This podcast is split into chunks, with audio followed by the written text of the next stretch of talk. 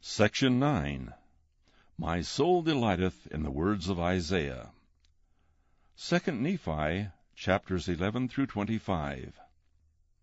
Before you begin studying the teachings of Isaiah in 2 Nephi, chapter 11 through 25, read this statement by Elder Boyd K. Packer. The Book of Mormon is a book of Scripture.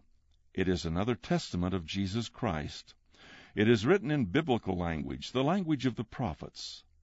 For the most part, it is an easy flowing New Testament language, with such words as spake for spoke, unto for to, with and it came to pass, with thus and thou and thine.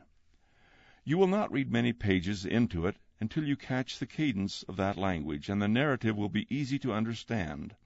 As a matter of fact, most teenagers readily understand the narrative of the Book of Mormon. Page 7. Then, just as you settle in to move comfortably along, you will meet a barrier. The style of the language changes to Old Testament prophecy style. For interspersed in the narrative are chapters reciting the prophecies of the Old Testament prophet Isaiah. They loom as a barrier, like a roadblock or a checkpoint beyond which the casual reader, one with idle curiosity, generally will not go. You too may be tempted to stop there, but do not do it.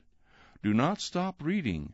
Move forward through those difficult to understand chapters of the Old Testament prophecy, even if you understand very little of it. Move on. If all you do is skim and merely glean an impression here and there, move on. If all you do is look at the words.